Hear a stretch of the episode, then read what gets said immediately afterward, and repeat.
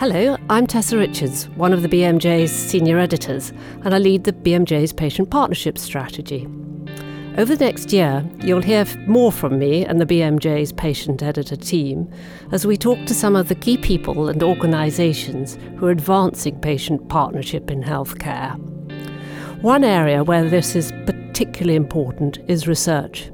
It's now widely agreed that one of the key ways of reducing the currently high level of waste is to focus it much more squarely on addressing the questions that matter to patients and, of course, the people and staff who care for them. In today's interview, I talk with Katherine Cowan about the work of the James Lind Alliance, which has pioneered patient involvement in research priority setting. And Katherine, who is an independent consultant, has a lot more experience really than anyone of running these priority setting partnerships. In our conversation, we talked about how these work, the challenge of navigating between very different groups with often very differing views and agendas, and why she thinks that healthy debate on divergent views is no bad thing. Well, welcome and thank you, Katherine, for coming along this morning to talk to us about the James Lind Alliance priority setting partnerships. And it occurred to me that a lot of people won't know who James Lind was. And uh, as I, I, gather, he was an 18th century Scottish physician who was the one who actually made the link between um, the importance of eating citrus fruits to prevent scurvy. Have I got that right? You have, you have. And the reason that the James Lind Alliance is named after James Lind is because one of our founders, Iain Chalmers, is a huge proponent of the work of James Lind, and he he really recognises the the debt of gratitude that our society owes James Lind, in essentially coming up with what I think many people feel was the first um, ever randomised controlled trial. Uh, so J- Iain named a number of his projects after James Lind, and um, we, we've we've kept that name. Thank you. So I, I believe that the the history may not of the um, the JLA priority setting partnerships doesn't extend that far back, but I believe it extends uh, back to 2004, and that since then um, there's been around um, close to 60 of these priority setting partnerships, and that's quite a mouthful, isn't it? PSPs.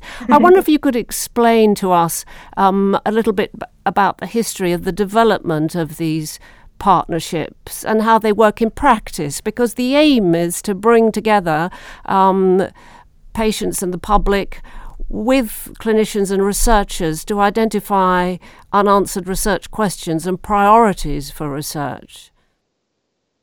Yeah, that's right. So, so back in 2004, um, Iain Chalmers, uh, founder of the Cochrane Collaboration, um, got together with John Scadding, who's a retired neurologist but was um, Dean of the Royal Society of Medicine at the time, and Nick Partridge, who was then chair of Involve, the Patient and Public Involvement Organisation.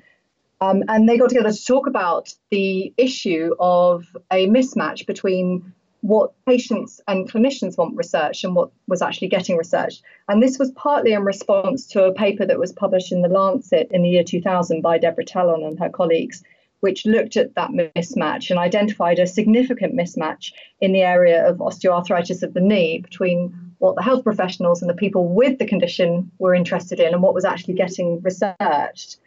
And and the rationale really for trying to address this was that you know with any healthcare condition or area of healthcare, you've got three key people at the coalface. You've got the person that has the condition, you've got the personal people looking after them, and you've got the professionals that are treating them. And they have everyday lived and professional experience of those conditions. But if you don't talk to them about what questions they've got and what research could make a difference to them, you could potentially therefore be missing out on some really important and interesting topics. So that's how the idea came about. And I think we always wanted to make it really clear and continue to want to make it clear is that this isn't about replacing traditional methods of identifying research priorities or setting research agendas. And it's not about undermining or replacing the other ways in which um, research is developed. It's simply about bringing in those other voices that don't normally get to um, influence the, the research agenda. Yes, I, that's um, which is obviously very important. I wonder, um, given that you've been involved with running these, um, uh, uh, priority setting partnerships for, for many years now. Can you tell us something about the dynamics of this? Because, you know, getting patients and researchers and clinicians together, you know, there's a huge sort of power imbalance there, or there may be. You know, how do you select who comes around the table, whether you do this face to face or online, how you perhaps keep the peace um, and move towards a joint agreement um, on identifying these top 10 priorities? Yeah, sure. So it might be helpful if I just very briefly explain how the process works. Um, essentially, the, the, all of the JLA's PSPs, almost all of them, have been um, self-starting. So they've come, they've they've decided that this is something that they want to do. They've got together and they've, they've come to the JLA to, to to use our framework of research priority setting. So there will be a steering group, and that will include representation of, of patients, carers, and health professionals. But then they're supported by a partnership. Um, so these are organizations and groups that they'll recruit to participate in, but also help to promote the process. And then the, the, the process of getting from establishing the PSP through to working out what the priorities are um, starts with a consultation process, and that's normally an online survey. So, so it's a way of identifying questions um, there's then a long process to, to check those against the evidence to work out what the questions are. And then there's a prioritization process, again, involving patients, carers, and health professionals. And, and the prioritization will normally will go through one phase online, and then we'll move to a final priority setting workshop where up to 30 people will come together to agree the top 10. Um, you mentioned the dynamics and how we we manage that, and you're absolutely right. There there are established power dynamics. You know, the relationship between the practitioner and the patient can be quite hierarchical. But for, for the JLA, our process is underpinned by some important principles, and one of those is inclusivity. So we want them to try and be as inclusive of, as possible of, of the wide range of patients and professionals um, for whom you know, it, this is an issue. Um, but we also um, are very um, clear about equality of knowledge. So whether someone's knowledge has come from their lived experience or their professional expertise, that is of equal value to this process. And all of our partnerships are chaired and facilitated by an independent JLA facilitator. So if I'm chairing a, a, a partnership or steering group meeting or a workshop, I'm there to guide the process, but not to influence the content. And it's my job to ensure that everybody has a chance to have their say and that we don't have um, undue dominance from, from, from one voice over another. How have you learnt to handle that as a as a facilitator? Um, are there examples where, in some priority setting partnerships, where agreements been reached very readily? And can you think of other examples where it's there seem to be you know, poles apart the clinicians and the patients on what they consider to be important. I just wondered if you can give us any sort of textual insights um, from your experience as a sort of facilitator. Yeah, um, of course. I mean, the the just off the top of my head, the the one example of a, a partnership where we reached consensus very quickly at the final workshop was prostate cancer partnership. Um, and for some reason, they they there was consistency throughout the day in terms of what people were thinking. But I don't necessarily see always see that as a positive. I, I think if, if we go to a workshop and everyone agrees immediately, it makes me wonder if we've really recruited a diverse range of opinions. You know, we can look on paper and see that we've got a diverse range of professions or or people you know, backgrounds or you know geographical locations ethnicity age and so on but if, if everyone's opinions are the same that that worries me a little bit um, you know, we, we, we've certainly had workshops where people don't fully agree. And that's the nature of consensus decision making. It's full of compromise, it's full of pragmatism. And I always say to people, if you know your top 10 is not going to be the final top 10 because everyone hopefully will have a different top 10 but if one or two questions that are important to you have made it into the top list then that's a real achievement um, but ultimately you know, you, you may have one or two people going home feeling that that final list doesn't reflect their their personal preferences. Um, and I guess that's just the nature of um, of democratic consensus decision making. Yes, I I'm sure you're right. But I just uh, one thing that strikes me is that uh, it's uh, a, a pretty skilled job, I imagine, being a facilitator in this sort of situation in a workshop. And I wonder what led you to um, become one. You know, what is what is your background and interest here in, um, you know, partnering with patients to uh, define the research agenda? Well, my my professional background is in social research and qualitative research, and um, I had before I went freelance, I was working for a, I'd been working for a, a lobby group, and before that, a, um, a, consultancy where I was I had an interest in social exclusion research and housing and homelessness research.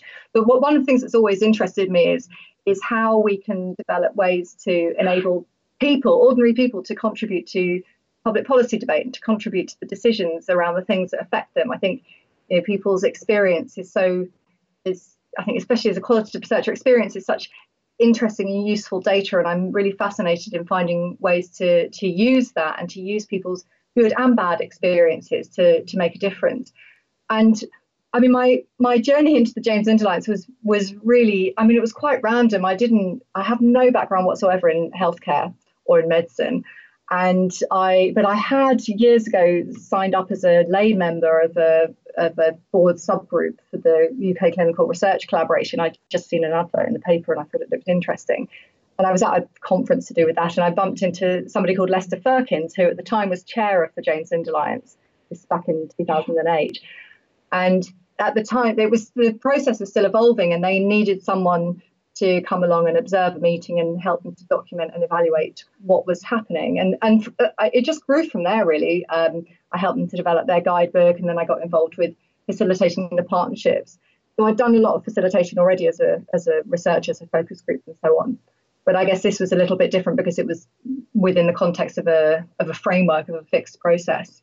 Um, but I, I really love it. I, I I really enjoy the final workshops because they're unpredictable.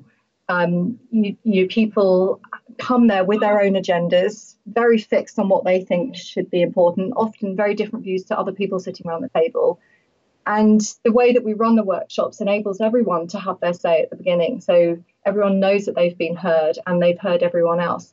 And it's very interesting during the course of the day to see how people move from being one individual making decisions based on what they know on their own to being part of a team that are making decisions together, which may involve some compromise for the individual, but it's about the greater good of that team.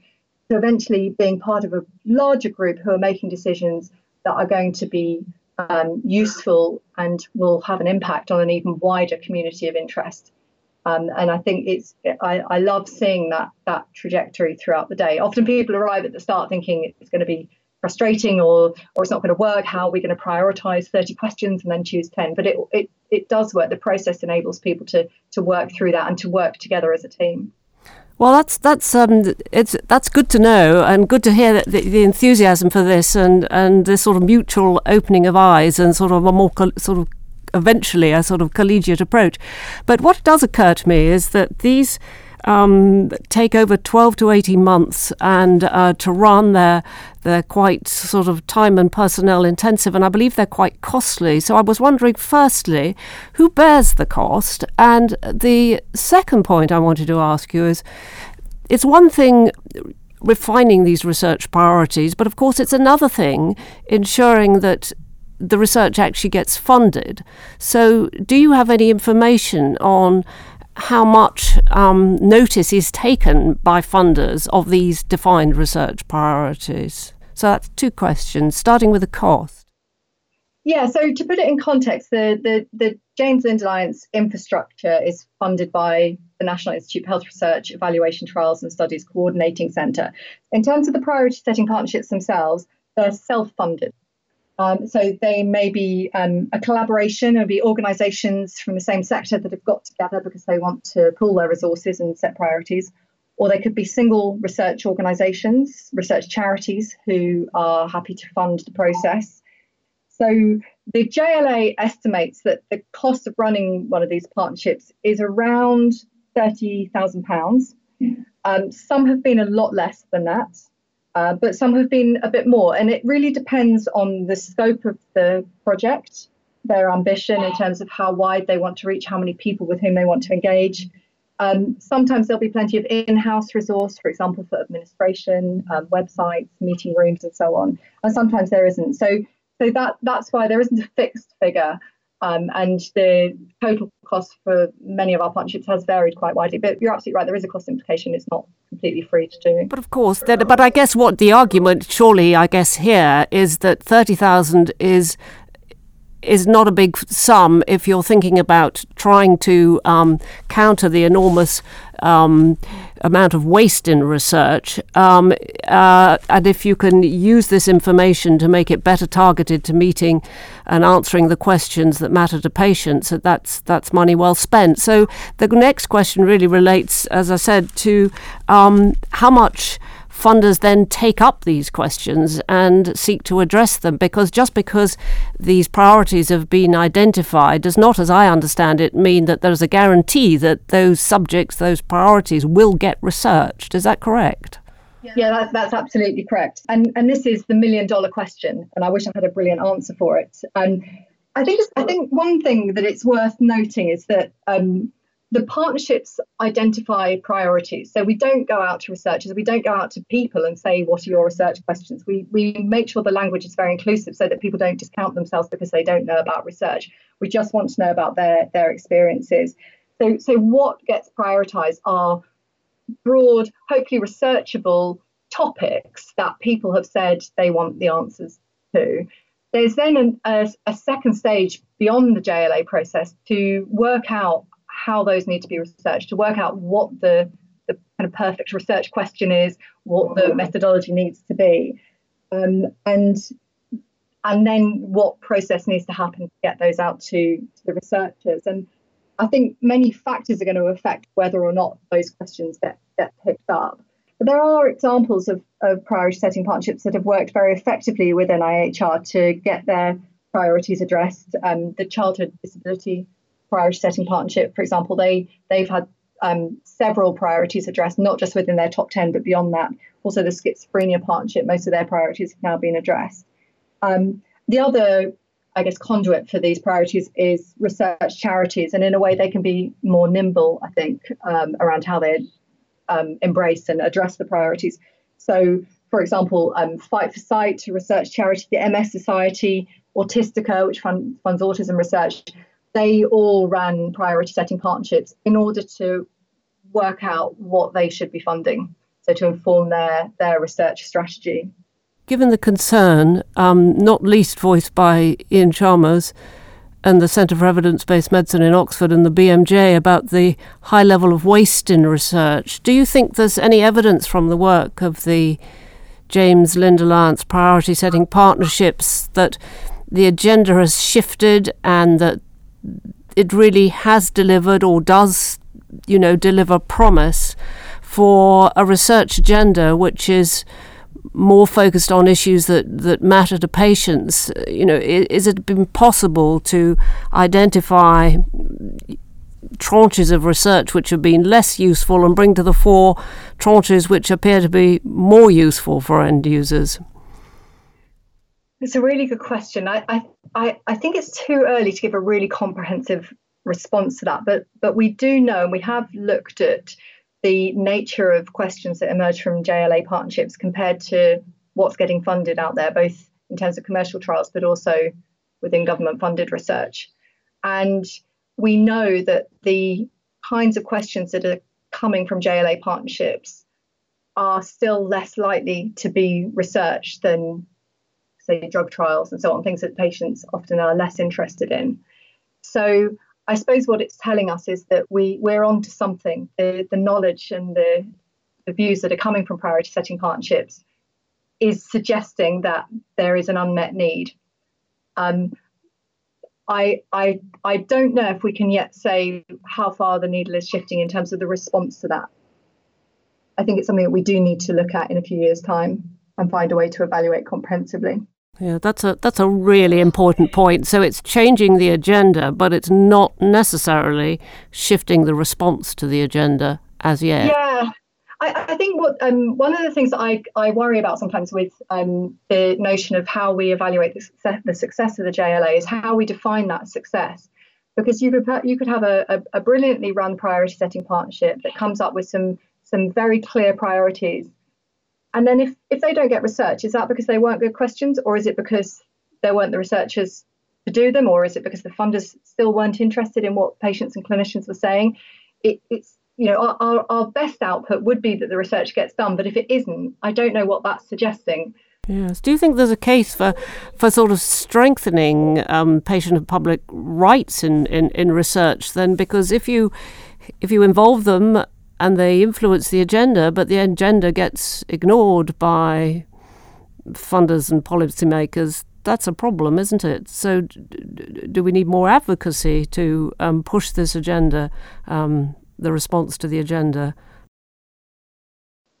Yeah, I, I think I think we do. I I think um, you know the, the JLA process takes us up to a point where we've identified the priorities but then there's the work to turn them into research questions. And I think we need to ensure that the patient voice isn't lost within that work. You know, what what that what people were saying when they put forward their questions, the nuance of that isn't isn't lost as we translate them into researchable questions. And I think also there, there is a role for um, for, for patients and, and carers and clinicians in um, in putting pressure, I guess, on funders to to take note of the priorities and to to use them. Um, and I think where I've noticed that where partnerships are coordinated by established research charities, they often have the means to continue that work. I think it's more of a challenge for the, the rarer diseases or the more disparate groups that um, that aren't based within a permanent home. One thing it did occur to me is that if you could explain, say I'm a, a patient with a particular condition or a GP with a particular interest in one, can you go and track the um, evolution of a priority setting partnership in an area that you're particularly interested in? You know, um, can you follow a process over the and the debate over the 12 to 18 months or not? As as someone sitting outside of the steering group. Mm. Oh, oh yes, I mean we we um, we encourage our partnerships to be as transparent um, and communicative as possible about what they're doing. So um, you know, they'll most of them will have a website. We publish their protocols on the JLA website. Their surveys, where they go out and ask people their unanswered questions, are generally publicly available. They're not just sent out to particular groups or limited mailing lists. You know, we want to get them out as far and wide as possible. Um, and then with the priority setting, obviously there's a limitation to the number of people that can come to the final workshop. But the interim priority setting, where we we get it down to a shorter list to take to that workshop, again, anyone can do that if they have experience of that that condition or they you know have experience of treating it. So so I hope that there's something for everyone along the way, and we do encourage our partnerships to um, to think about the use of social media, to think about their communications, to, to keep people engaged, and to to ensure that they not only influence it, but they're there to um, I guess champion the the results at the end of it as well. Yes, I, I, I, guess I wanted to ask you. You've now um, you've recently had a meeting where you discussed what I believe are around sixty of these priority setting partnerships, and I wonder if you could uh, just briefly say, you know, what are the sort of learning points from that experience, and how do you th- see these partnerships developing in the future? Will you carry on as you are, or are there new things ahead? Well, I mean, the, the, the, meeting that we had was um, it was it was a really exciting opportunity just to sort of pause and um, and reflect with members of the JLA community on you know how, where where we'd come and where where we're going next. Um, and actually, one one of the key issues that we discussed at that meeting was around our definitions. So when the JLA started, we we talked very much about treatment uncertainties, and we had a process of checking uncertainties against systematic reviews and guidelines.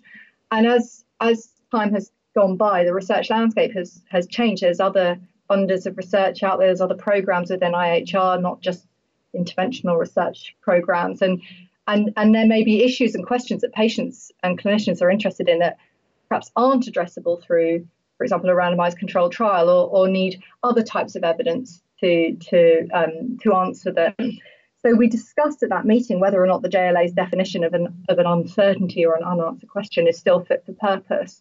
And the message that we got at that meeting was that we we need to adapt and evolve it, and we need to develop something that's that's able to be shaped as appropriate by each of the priority setting partnerships. So that felt like a real watershed moment because in a way it was undo it was unpacking um, a really fundamental definition within within everything that the JLA is about. And I, and I think that we will see some significant changes there in, in the next few years. Do you mean in terms of is it that people are less concerned about treatment uncertainties and are more focused on how care is designed and delivered? Um, yes, all of the above. So I think for some healthcare areas, treatment perhaps isn't necessarily the the, the, the key issue. So, for example, with our um, sight loss partnership, we had a, a subcategory on cat. We've prioritised questions around cataracts, and there's a perfectly good treatment on cataract. But what people were really interested in were things like cause and prognosis and care. Um, and so what, what's important for the JLA to remain relevant, I think, is to ensure that what we're helping people to do is relevant to them. It's not for us to decide what the limitation of their process or the type of research that they should be looking at should be. But I think our, our role within that is to be, um, to I guess, to help them to sense check, to help each partnership to sense check the, the breadth of its scope so that they don't end up trying to set priorities that become unmanageable or or indeed are um, you know are not going to find a, a, a home within a funder or a research community at the end of it. You've been listening to Katherine Cowan share her experience of running patient priority setting workshops for the James Lind Alliance.